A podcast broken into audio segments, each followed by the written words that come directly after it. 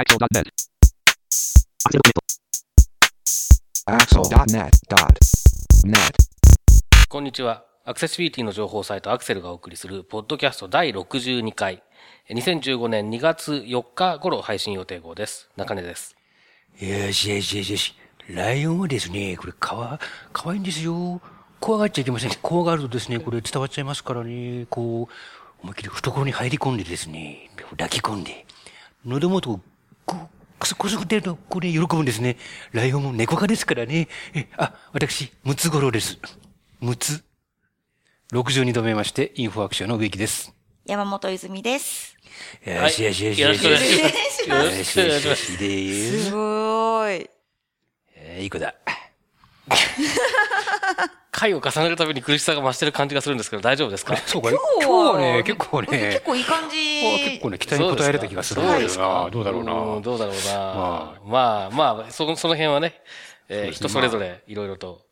リスナーさんから一回も私のオープニングについての感想とか何もない聞いたことがい。ないですね、確かにこれはね。ね、どうなんだろうね。どうなんでしょうね。ちょっとね、支持率をちょっと 確認してみたいな、本一回当にそうで。すね、一度ね。それによ、総選挙。それによってこう続けるかどうかをね私も、ええ失うものは失いたくないですから。はい。ということで皆さんお待ちしてます。お待ちしてます。厳正なる。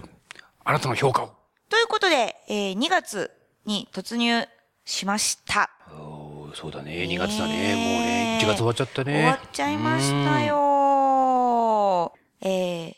何度も言ってますけども、風邪やインフルエンザがめっちゃ流行ってますが、はい。中根さん、風邪やインフルエンザ情報何かありますか？風邪インフルエンザ情報？えー今流行ってるらしい、流行のピークらしいですとか、そういう、そういう話？もしくは、情報っていうのは。はい、あの、ご近所さん情報とか。ご近所さん情報？三情報ね。もしくは、こう、何か予防してる、大丈夫だ、やばかったとかでもいいですよ。ああ、だだんだん情報からこう体験談の方向に行くわけですね、はいそれは。いや、僕はね、ここのところずっと予防接種してないんですよね。ほう。うん、で、まあ、うが、うがい手洗いと、まあ、あと、これ本当かどうかわかんないですけど、洗顔をちゃんとするっていうね、帰ってきた後にね。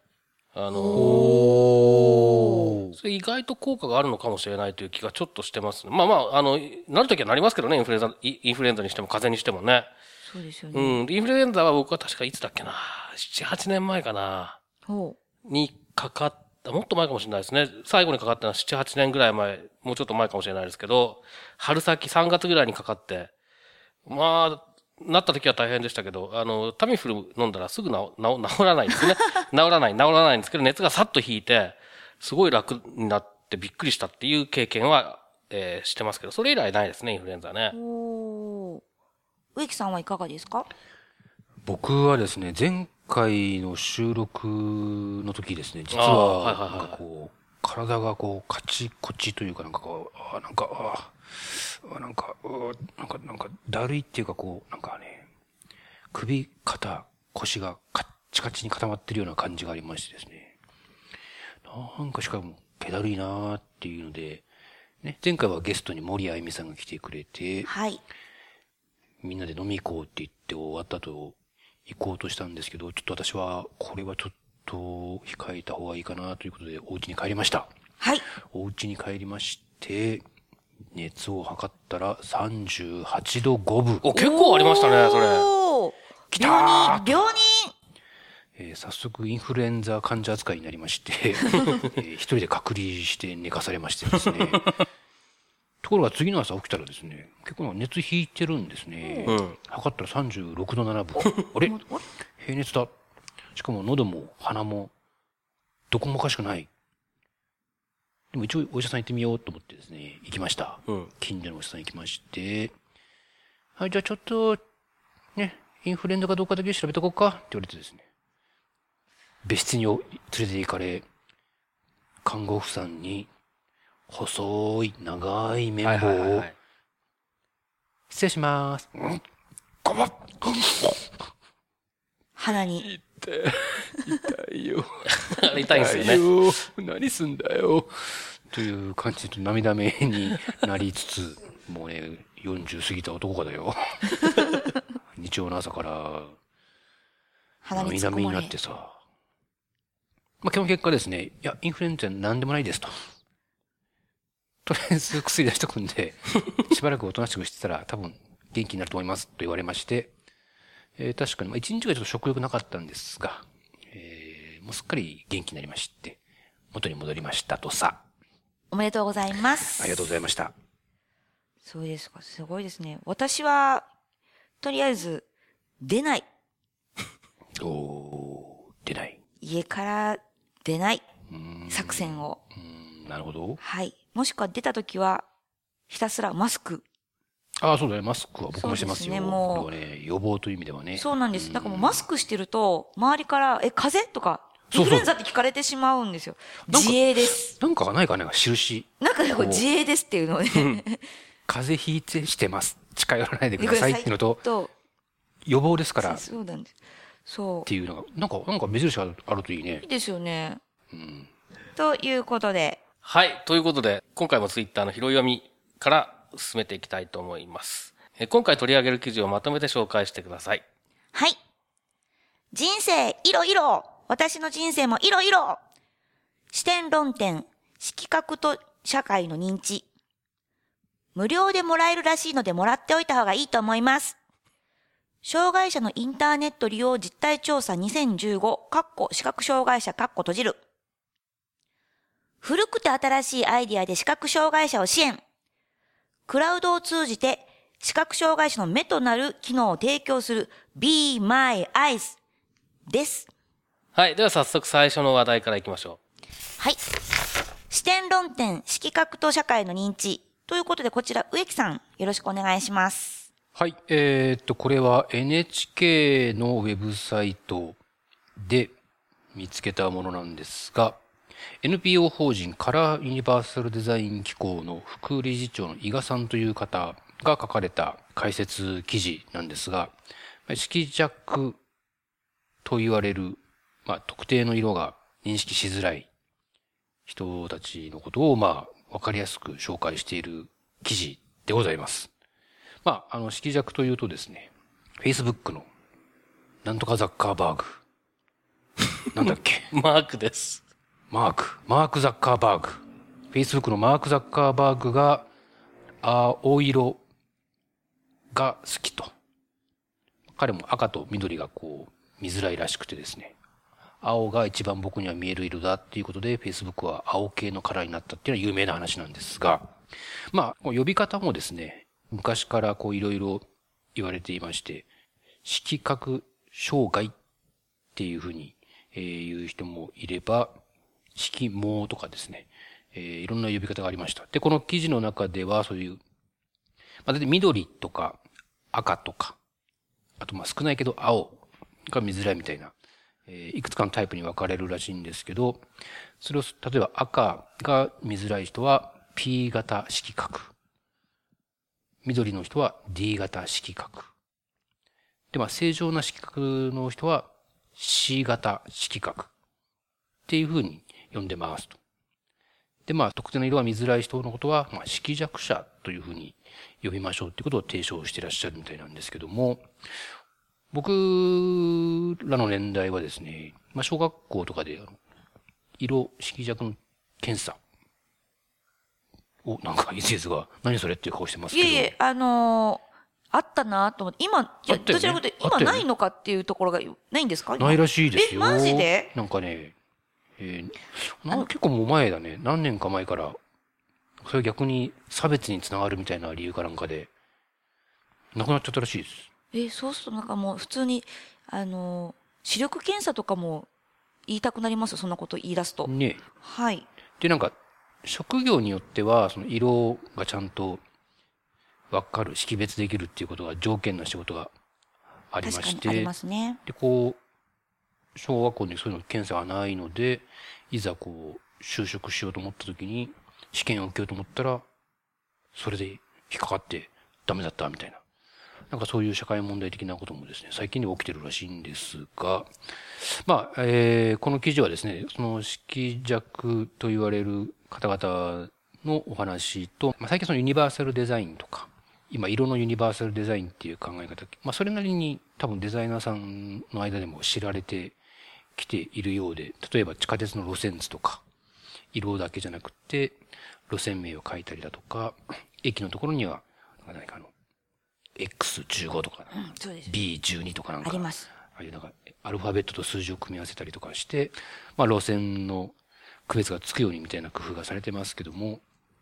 やっぱりまだまだ知らない人がデザインをしているケースが、えー多いということで、もっともっと多くの人に知ってもらいたいというような内容の解説記事でした。まあ、これ非常にわかりやすく、えー要点まとめられてますので、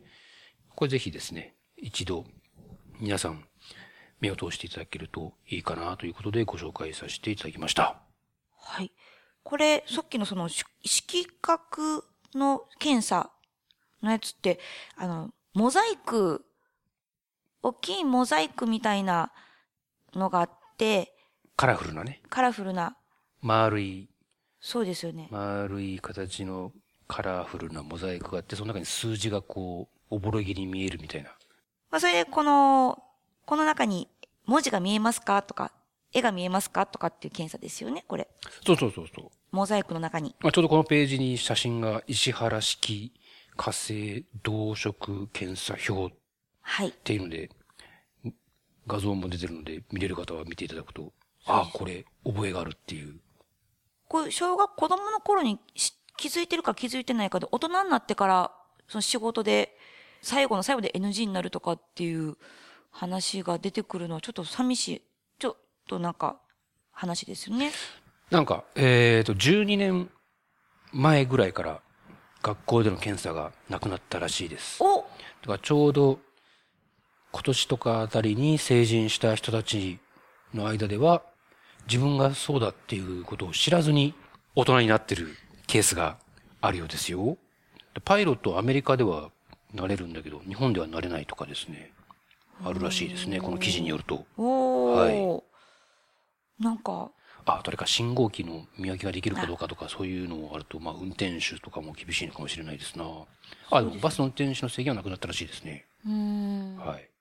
だからどうというよりも分かりやすいデザインを作るっていうこともやっぱり重要っていうこと。そうですね。まあ、デザインに関わってる人たちは、やっぱりこういうこともちゃんと知って、色の違いが分からなくても伝わるようなデザインを考えるっていうことは、まあ、まあ、今以上に、まだまだ求められるっていうことなんでしょうね。はい。ですね。まあ、この話は、ミートアップでも、きっと、デザイナー視点の話も聞けるんじゃないかとおー、思いますよ。中根さん、この件に関して、中根さんは何かありますか？あの、この、まあ、記事というかね、もともとは多分放送されたものの書き起こしなんじゃないかと思うんですけれども、カラーユニバーサルデザインっていうデザイン視点での記事っていうのは我々比較的よく目にすると思うんですね。特にウェブ関係の人たちとか。ただこれは結構社会的な側面がしっかり、え紹介されている。まあ今の、えっと職業選択の話だったりとかもそうなんですけれども、そういう部分がしっかり紹介されているという意味で、すごくその色覚障害だったり、まあ色弱、まあ色の弱者っていう意味で色弱だっていうのをこれ読んで初めて知ったんですけれども、あのそういう人たちのあるいはそういう、まあ、なんていうんですかね、障害、障害と言っていいのかどうかわからないですが、に関して、すごく、あの、多面的に捉えられている内容で、まとまってていい、えー記事だなというふうに思いました。で、まあ、あとはやっぱりその、デザインとかっていう部分、まあ、もうまあ、もちろんあるんですけれども、やっぱりその社会的な部分とかっていうのがすごく重要で、で、さっきの、えー学校の現場で色覚検査をしなくなったっていう話なんかも、いろいろこっから考えるべきことってあって、やっぱり自分の能力というか、障害というか、そういったものについて、分かった上で行動するのと分からないで行動するのって全然違ってくると思うんですね、社会生活。どういうふうに送っていくかっていうのが。あの、障害があるからどうこうしなきゃいけないとか、そういうことを全く思う必要はないんですけれども、自分はここの部分に、えーが他の人と違っているので、そこを補うために何ができできるだろうっていう工夫を常に考える、そういう姿勢でいられるかどうかっていうことにつながってきたりするので、やっぱり僕はそれ結構、あの、早いうちでそういうことをしとくって重要なことだと思ってるんですね。で、それを学校の場でやると、みんなにそのことが分かってしまって、いじめとかの対象になったりとかっていうことだと思うんですけれども、これやめたっていうのは。だったら、それをやるのを別の場所でもいいじゃないかとか、社会全体としてそういうことをちゃんと子供に気づかせてあげるっていう、そういう仕組みを単純に学校からなくせばいいっていう話じゃなくて、どっかにやっぱり補わなきゃいけないだろうなと思うんですね。まあだからそんなようなね、その社会と、社会における障害っていうもののあり方、えー、位置づけ方、どういうふうに社会全体としてそういったあの、ことと接していけばいいのかっていうこと、そんなこともちょっとここから考えてみていただけるといいんじゃないかなというふうに思います。はい。えっと、ちなみにこれは NHK の視点論点という番組なんですけども、え、調べてみたところ、NHK のオンデマンドで見逃し見放題パックというものに申し込んでいらっしゃる方は、いつでもこの視点論点の番組を10分ぐらいの番組みたいなんですけども、ご覧いただくことができるようなので、もしご興味ある方はご覧いただくのもいいんじゃないかなと思います。続きまして、障害者のインターネット利用実態調査2015視覚障害者という内容で、え、私がちょっと取り上げてみようと思います。日経 BP コンサルティングという東京にあるコンサル会社がですね、去年、え、障害者のインターネット利用実態調査というのをやったんですね。で、秋に調査をして、12月にざっくりとした調査結果を出していました。で、その調査結果の内容を期間限定で無料でダウンロードができるよという記事の紹介になります。で、これですね、まあ、あの、無料とは、の部分というのは全体とか、あとは見え方別のグラフ付き集計だけになるんですけども、それでも結構面白い内容になっているなと思います。で、ちらっとプレスリリースのところにあるところでいくと、視覚障害者のパソコン利用満足度というところでいくと、70%の方が大変満足、もしくはまあ満足ということになっていて、一定の評価が見られているよということです。で、この中で満足できないところというところで一つあるのが、ウェブ上のバリアというところらしいんです。で、ウェブ上のバリアってどん、何のこっちゃかなと思って調べてみたところ、例えば、えー、読み上げ、スクリーンリーダーで読み上げられない PDF とか、フォームであったりとか、あと、色弱者の方であれば、背景と文字のコントラストとかが、まあ、ウェブ上のバリアというふうに言われているものだそうです。なので、先ほどの植木さんの話でもあったんですけども、まあ、できるだけ情報として見やすくしていくっていうことがポイントなんじゃないかなというふうに思いました。で、あと、その見え方だけじゃなくって、もっと利用したいコンテンツは何かというところで、えー、ダントツの1位が地図交通に関する情報の閲覧。で、2番目がレストラン、娯楽施設などのお店の閲覧予約。次にオンラインバンキングという順番になっているんですが、これって別に視覚障害者であったりとか色弱の方というよりかは、私たちも普段インターネットで地図とか交通の情報とかもやっぱり見やすい見づらいっていうのが情報が分かりやすい分かりづらいっていうのもあったりとか、レストラン娯楽情報とかも予約とかもなかなかあのしづらいというサイトをよくよく見かけるので、これはどんな方でもちゃんと使えるようにっていうことをもっと意識するといい感じじゃないかなっていうことが、えー、思いました。まあ、いろいろとこのように調査結果、グラフを PDF でダウンロードできるようなので、で、無料なので、ぜひこういったところは利用されるといいんじゃないかなと思いました。ということで、この内容なんですけども、植木さん。そうですね。これ期間限定なんですね、無料は。2月、2月28日までですね。じゃあこれはちょっと早速私もダウンロードをして、はい。見てみたいと思います。はい。はい。無料で、えー、ダウンロードできる結果は先ほどもお伝えした通り、全体とか、あとおよび見え方別のグラフ付き集計結果だけで、有料というのは何かというと、自由記述集のところであったりとか、クロス集計のところは、有料、優勝のオプションとなるそうです。まあ、金額はですね、5万円とか、3万円とか、ちょっとね、まあ、いい金額ではあるんですけども、まあ、興味のある方は、そちらもチェックされるといいんじゃないかなと思いました。中根さん、この実態調査についてですけども、何かありますか？えっ、と、これ、あの、まあ、障害者のと言いつつ、視覚障害者だけなんですね、これね、実際にはね。で、えーまあ、かっこ視覚障害者って書いてありますからね。えーそうなんでしょうけれども。で、えっ、と、140名を対象にということで、まあ、お規模が大きいのか小さいのかちょっとよくわからないんですよね、これぐらいの障害者、視覚障害者対象の捜査調査として。これなかなかね、このね、障害者を対象にした調査って規模感がなんか、どれぐらいだとこう、統計的に有効なものになるのかとかっていうのが、どうも判断しづらくてですね、あの、なんとも言えないんですけれども、まあでもこういう調査はもっとあってもいいかなとは思いますね。で、前も言ったことがあるかもしれないですけど、この手の調査が、例えば15年前とかにあると、絶対僕のところには調査用紙が来てたんですけれども、絶対は嘘ですね。でもすごい確率で来てたんですけど、最近そういうの一切来ないんですよ。えー、なんかあるんですかねいや、だからやっぱりそれだけ裾野が広がってるってことだと思いますし、あの、ウェブを使ってる視覚障害者といったらあいつっていうので思い浮かべる人にしか送れなかったっていうのが多分その15年ぐらい前。もしかしたら20年ぐらい前かな。なんですよ。多分今はでもそんなことしなくても、ちょっと誰かいないですかねって言って言えば紹介してもらえるぐらいのレベルではもうユーザー増えてきたっていうことなんだろうなと思って、これはある意味喜ばしいことだなというふうに思ったりはしますね。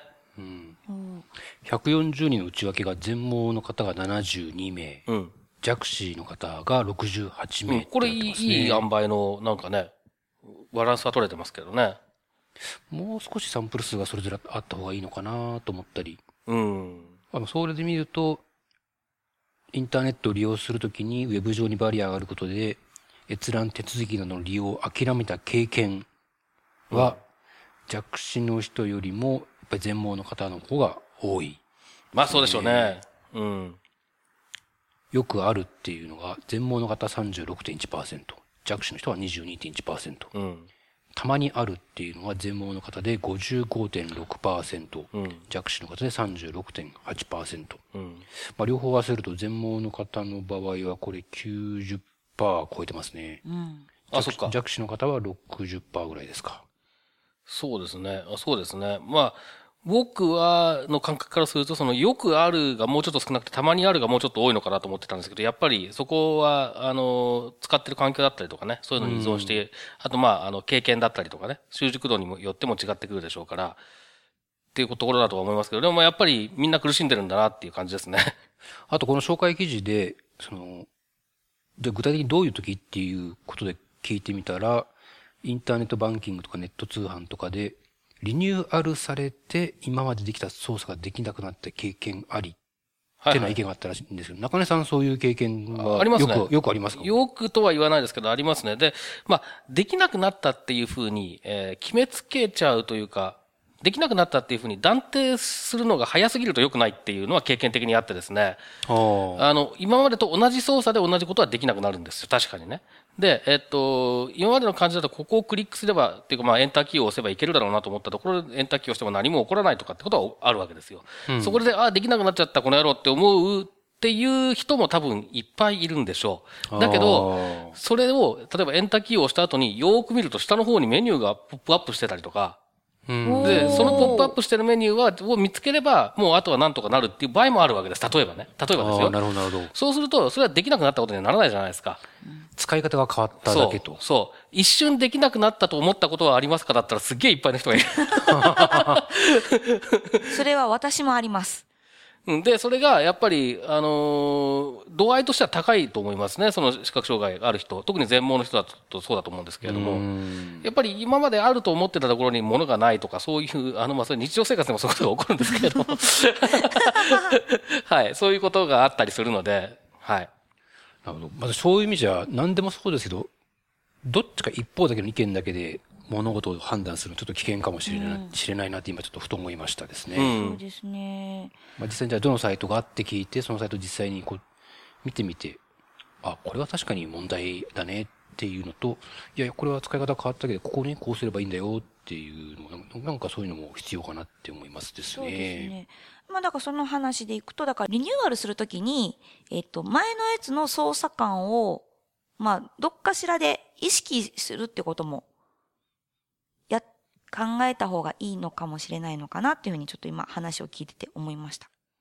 あとはヘルプページとかで少し丁寧にうん。操作方法を説明するとかですかね。まあ、あとだから中途半端なのが良くないと僕は個人的には思いますね。あの、前のやつっぽいんだけど、ちょっと違ってるっていうのが一番多分みんな戸惑うんですよね。ガラッと変わってると、お、お、おっと言いながら新しいのをこうなんとか使ってみようっていう気分になると思うんですよ。なるほど、なるほど。だから下手に前のやつを残してっていうのが多分ね、一番ユーザーの混乱を招くんじゃないかという印象がありますけど、その辺はね、実際ユーザーテストとかしてみないと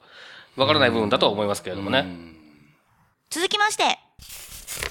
クラウドを通じて視覚障害者の目となる機能を提供する Be My Eyes ということで、こちら中根さんお願いします。はい。えっ、と、これも、ここ1週間、2週間、なんか、えっ、と、視覚障害関係の、まあ、人たちの間では結構話題になってる、えーアプリですけれども、iOS 用の Be My Eyes というアプリが、えっ、と、1月の終わりかなぐらいに出ましたという、半ばから終わりぐらいの、ちょっと正確な日付を忘れましたけれども、これはデンマークの人が作ったものですけれども、えー何をするものかというと、立ち上げると、えっと、自分は視覚障害者か、それとも視覚障害者を支援する人かというのを、え選びます。最初、それで初期登録みたいなのします。で、その時に、まあ、あの、Facebook でログインするっていうパターンと、あと、まあ、自分のメールアドレスを登録してっていうパターンとあるんですが、まあ、そのような形で登録します。で、えっと、設定で自分が何語を話せますっていうのを設定しておきます。で、そうするとですね、例えば今僕が、えー視覚障害者として登録しています。で、その時にちょっと何か、ん、この、この、えー録音機材、ちゃんと画面動いてるのかな時間進んでるのかなと思った時に、周りに誰もいなかったとしましょう。そうした時に、えーこの Be My Eyes というのを立ち上げて、で、え最初に見つかった、その支援者側で登録してる人と接続みたいなボタンがあるんですが、これを押して待ってると、あの、たまたまその時にいる人で、まあ僕の場合は日本語と英語というふうに言語設定をしているので、日本語か英語が話せるっていうふうに言ってる人と接続されるんですね。ネットワーク経由で。で、えーその人と、えっ、と、まあ、テレビ電話のような状態になるわけですね。で、向こう、つまり支援する人の側のカメラから映ってる情報っていうのはこっちには来ないんだと思うんですけれども、こちらの、えっ、と、iOS 端末のカメラの情報と、それから声、それからあちらの声、これがまあやり取りできるという状態になるようです。なので、例えば、えー、繋がった後にですね、えっ、と、その録音機材の画面を映して、えっ、と、表示、表示部を映して、すいません、これ今どうなってますかね？みたいなことを聞くと、えー向こうの人が、そのカメラで捉えた映像を見ながら、うーんと、もうちょっと右とか言いながら、こう、あの、今何とかって表示されてますよとかってことを教えてくれると。で、えっ、と、まあ、別にこれ、あの、そういう表示に限らず、えー、あす、なんか、この辺になんとかっていう看板があると思うんだけどっていうようなことを街の中でね、周りに誰もいなかった時に聞いてみるとかってことももちろんできるでしょうし、いろいろ使い方はあると。えいうことですね。ということで、まあ、あのーすごく簡単に言っちゃうと、テレビ電話を使って視覚障害者を支援する仕組みです。で、えーそのマッチングをする仕組みとして、この Be My Eyes というアプリがありますよという、まあ、マッチングをして、あと、まあ、その通信を、通話をさせるということですね。で、えっと、世界中で使えますよということになってます。で、無料で、今のところは無料で使えているということですね。で、えっと、これ、冒頭の、あの、えーヘッドラインというか、まとめて紹介するところで、古くて新しいアイディアというふうに言いましたけれども、これ何が古くて何が新しいかというと、古くてっていうのは、あの、2000年代の初め頃ですね、えー携帯電話、確か最初は NTT ドコモだと思いますけれども、テレビ電話をえー搭載した機種というのがいくつか出てきました。で、この時に、まあ、視覚障害関係ではすごく有名な長谷川貞夫さんという、えーご自身も全盲の、まあ、方がいらっしゃって、えーっと、長谷川さんというのもちょっと言いづらくて、僕は、あの、中学高校の時に、えっと、授業を受けていたことがあるので、長谷川先生なんですけれども、えっと、長谷川先生の、まあ、あの、アイディアでですね、そのテレビ電話を使って遠隔にいる人に、えサポートしてもらうっていうことができるんじゃないかということで、いろいろ実証実験とかされて、で、これはまあ、あの、電話代の問題とかいろいろあるけれども、でも、あの、いざという時には使えますよね、みたいなことで結構話題になった時期があったんですね。ということで、もうこれ10年以上前からあるアイディアなんです。ところがやっぱりその電話代の問題だったりとか、その支援者とえ支援を必要とする人のマッチングの問題だったりとか、そういったことがなかなか、えー難しい部分もあったんですね。で、これを、その特にマッチングの部分をこの Be My Eyes というのはうまく、えやってくれそうな感じがしていて、え期待できるんじゃないかと。で、さっきその Web のバリアっていう話がありましたけど、その中で特に、え視覚障害者全盲の人で特に、あの、諦めた経験があるのは、いわゆるキャプチャと呼ばれるあの、うにょうにょっとなった文字を入力させる画像認証と言われるやつですね。で、ああいうものなんかも、え画面を映してこの Be My Eyes を使って、誰かに見てもらって対応するなんてことも多分できるでしょうし、おおなるほど。いろいろ使い道はあるんじゃないかなというふうに思います。これ、植木さん、いかがですか？はい、あのーこの紹介記事の中で、登録者数出てるんですけど、あ今ね、その紹介記事よりももっと増えてますね。おおそうですか。いまあ、この記事で言うと、サポートしようとする側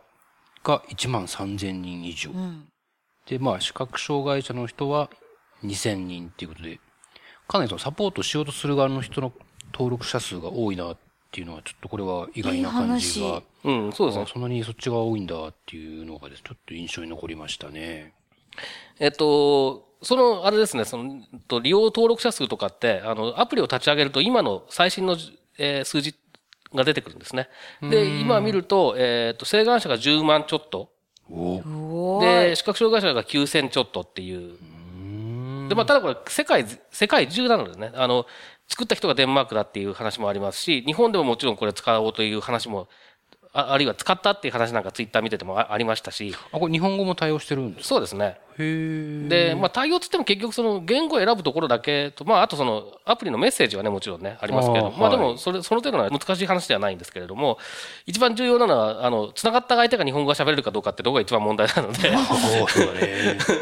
デンマーク語で喋られても困る、ね。困るんで、僕の場合一応こう、英語と日本語ということで登録してるんですけれども、多分これ使い分けなきゃいけないだろうなと思っていて、その表示を見てもらうとかっていう話になると、英語が話せる人でも、だと読めない可能性があるので、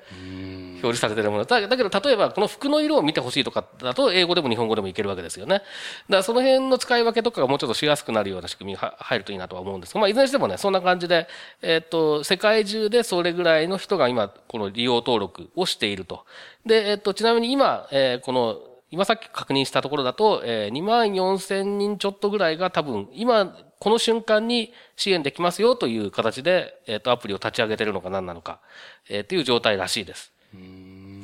ただまあ、その中で日本語を話せる人がどれぐらいいるのかっていうのは、あの、出てないんでわからないです。なるほど。これ紹介記事のところの一番最後に動画があって、結構、あの、どういう使い方をされているのかっていうのも分かりやすくなってますよね。そうですね。あの、ツイッターで見た中では、例えばそのいろんなた山のように、こう、論文だとか、その、いろんな紙の束がある中で、目的のものを探すっていう作業が、これを使ったらえらい楽だったっていう話で、で、探しちゃった後は OCR でいいんですよね、スキャナーでね。だけど、これを使わずにそれをやろうと思うと、1枚ずつ全部スキャンしなきゃいけないので、そこにたどり着くまでにすごく時間かかってしまう可能性があるっていうことで、だったりとか。まあ、あの、興味がある方はね、実際にちょっとインストールしてみて、あの、ちょっとしたことを、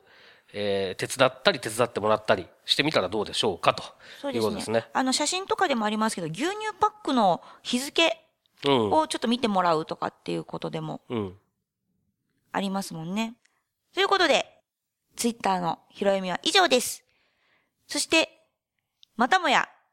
何度も何度も告知をしていますがお、最後のお知らせです。お前回、ゲストにお越しいただいた森谷恵美さんをゲストにミ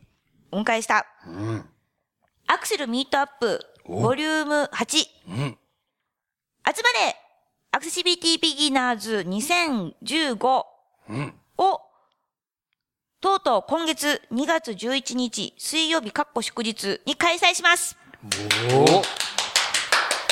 もう来週だね。来週ですよ。そして、まあ、今回は、えーいろいろな要素が重なったからかわからないですけども、大変たくさんのお申し込みをいただいております。ご興味ある方は、この機会にぜひご参加いただけたらと思います。植木さん、はいえっ、と、前回から内容がちょっと追加されましたよね。はい。はい。植木さんのセッションが確定したということで、紹介お願いします。はい。えー、私のセッションなんですが、まあ、イントロダクションということで、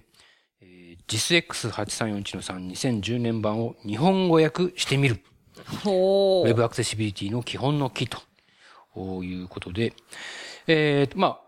あ、もともと Web アクセシビリティの基本の木ということで、まあ、基本の基本の基本の木をお話ししようと思ってたんですけども、えーまあ、ただ話すだけだと、なんか毎回同じような話ばっかりでつまんないなと思いましてですね、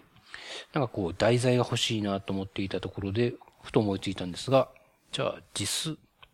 まあ、エイミーはわかりやすいって言うけどさ、言ってましたね。うん、わかりやすい気がしないんで、そうですよ。日本語で書いてるから、ハードル低いですよって前回言ってましたけどね。前向きさは僕大好きだけどね。すごいですね。そう思えない人も少なからずいると思うので、はい。あ、なるほどと思える人を一人でも増やせればということで、思い切って日本語訳してみることにしました。すごい。日本語を日本語訳するんですね。まあ全部じゃないので、はい最低限これを押さえてほしいなっていうポイントに関する達成基準だけになりますけど、まあちょっと初めての試みですけど、ちょっと日本語訳を、えーどこまでできるかわかりませんが、やってみたいと思います。ということで、まあ、こういったセッションが、こう、どんどん情報が追加されてもいていますので、ぜひ皆さん、ご興味ある方、そしてお時間にご都合つく方いらっしゃいましたら、ぜひご参加いただけたらと思っております。お待ちしてます。お待ちしてます。お待ちしてます。ということで、本日のポッドキャストは以上です。よしよしよしよし。よしよしよしよし ありがとうございました。また次回です。さようなら。よしよしよしこのポッドキャストへの皆さんからのご意見、ご感想を Twitter、Facebook、サイト上のコメント欄、そしてメールで受け付けています。メールアドレスは feedback.axel.net feedback.axel.net です。なお、いただいたコメントなどをポッドキャストの中でご紹介する場合があります。それではまた次回。まあ、あの、色弱というとですね、Facebook、なんとかザッカーバーグ。なんだっけ？マークです。マーク、マークザッカーバーグ。